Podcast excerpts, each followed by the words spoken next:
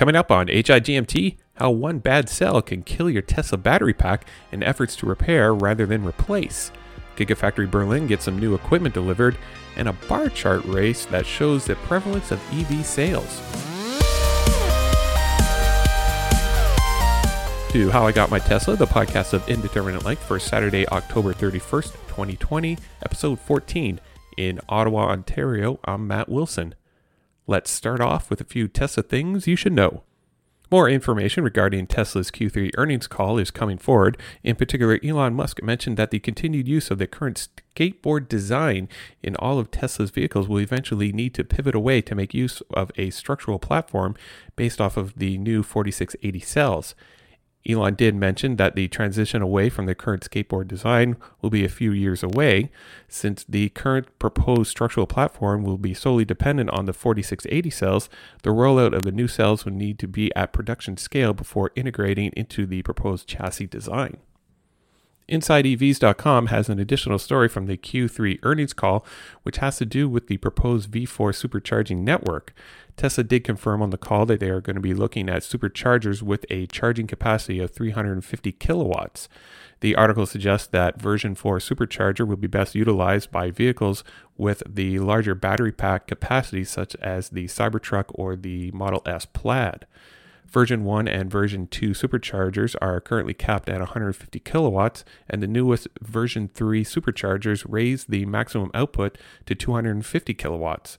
Locally here in Ottawa, we have actually one V1 supercharger located downtown, and the closest V3 supercharger to Ottawa is actually in Perth, some 80 kilometers away. I would have thought that Ottawa would have a more robust supercharging network, but it doesn't seem to be the case. But I will provide a link in the show notes below pointing to ChargeHub, which is a website that provides charging station information within the Ottawa area. The site also allows you to filter what level of charging station you might be looking for, and also filter based on the connector type being used. Tesla recently filed a 10-Q form with the Securities and Exchange Commission, and it was noted on the filing that Tesla will be spending up to $12 billion on electric car and battery cell production. CNET.com has a story indicating that Tesla will be also increasing production on their solar roof products and Model Y production in North America. Additionally, Elon Musk is looking to bring the Tesla Semi into mass production in 2021. In the same SEC filing, Tesla outlines the production statuses at each of their manufacturing facilities, with one notable outlier. TeslaRoddy.com has a story where Tesla noted the Semi and Roadster will be produced at a facility as yet to be determined in the U.S., even though Tesla has mentioned that the Semi will be produced at Gigafactory Texas. Elon also mentioned in a recent interview with Automotive News that a third production facility would be very likely. I suspect that if a new Gigafactory were to be built in the US, I think it would actually be built in the Detroit area, right in the heart where traditional automobile manufacturing has occurred for more than a century. More recent job postings are pointing to a better presence in Canada. Now that Tesla has dropped home delivery options, it appears that Tesla will be looking to expand into more areas of Canada by opening sales and service centers. Saskatoon, Manitoba, and Halifax are listed as areas looking for sales advisors, though there's no news about a possible showroom in Ottawa from the teslarati.com article. The updated Model 3, you might be wondering what all the fuss is about from an efficiency standpoint. Well, again, thanks to teslarati.com and fueleconomy.gov, the results of Tesla's refresh are in, and they are quite remarkable. There's a 9.6% range gain and an overall decrease of 11% energy consumption with the long-range all-wheel drive variant. Now, that's a pretty significant considering that the cost of the refresh Model 3 basically remains unchanged. Much of the gains of the refresh Model 3 come by way of the revised HVAC system, which uses the Octovalve from the Model Y and creates a much simpler and more efficient heating and cooling system. It would literally take one bad cell out of 7,000 to render a Tesla battery pack dead, but thanks to Gruber Motor Company, all is not lost. They have developed a method in repairing a battery pack rather than placing it outright at a cost of $20,000. The InsideEVs.com has the story and a video link, which Gruber Motors dives into a battery pack from a Tesla Model S, all in the hunt to find that one bad cell, neutralizing it and getting the battery pack back into the vehicle. If anyone is interested in seeing a bird's eye view of the construction activity at Gigafactory Berlin, you can check out the drone footage provided by teslarati.com. The embedded video shows a time lapse of construction activities around several locations at the construction site. The overall scale of the construction site is really impressive, especially the coordination of all the associated trades and equipment. It's really something to see, and I can't wait to see Gigafactory Texas get to this point. The article also indicates that the first part of Tesla's revolutionary new paint system are being delivered and installed inside the Gigafactory. Now, I'm not sure if you've ever seen a bar chart race, but if you have not seen one, you should really definitely check out the InsideEVs.com story where they show how EV sales have progressed since 2010, broken down by manufacturer and by model. The Nissan Leaf was first introduced in 2010 and was the hottest selling EV until October 2017 when the Tesla Model S overtook the Leaf with over 115,000 being sold.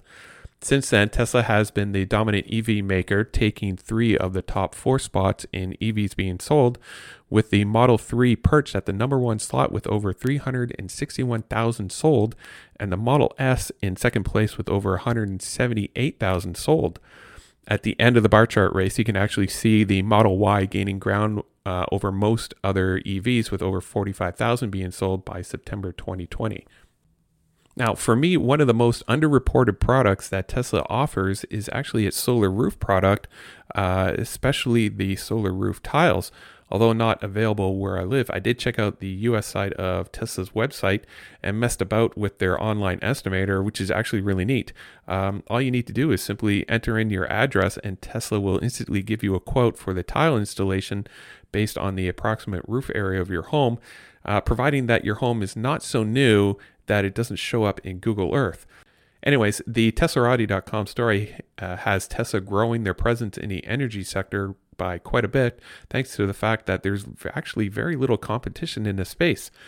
Additionally, the solar roof product, whether it be in tile or panel form, looks so much better than the traditional solar roof installations that I actually see in my area, which basically look like crap.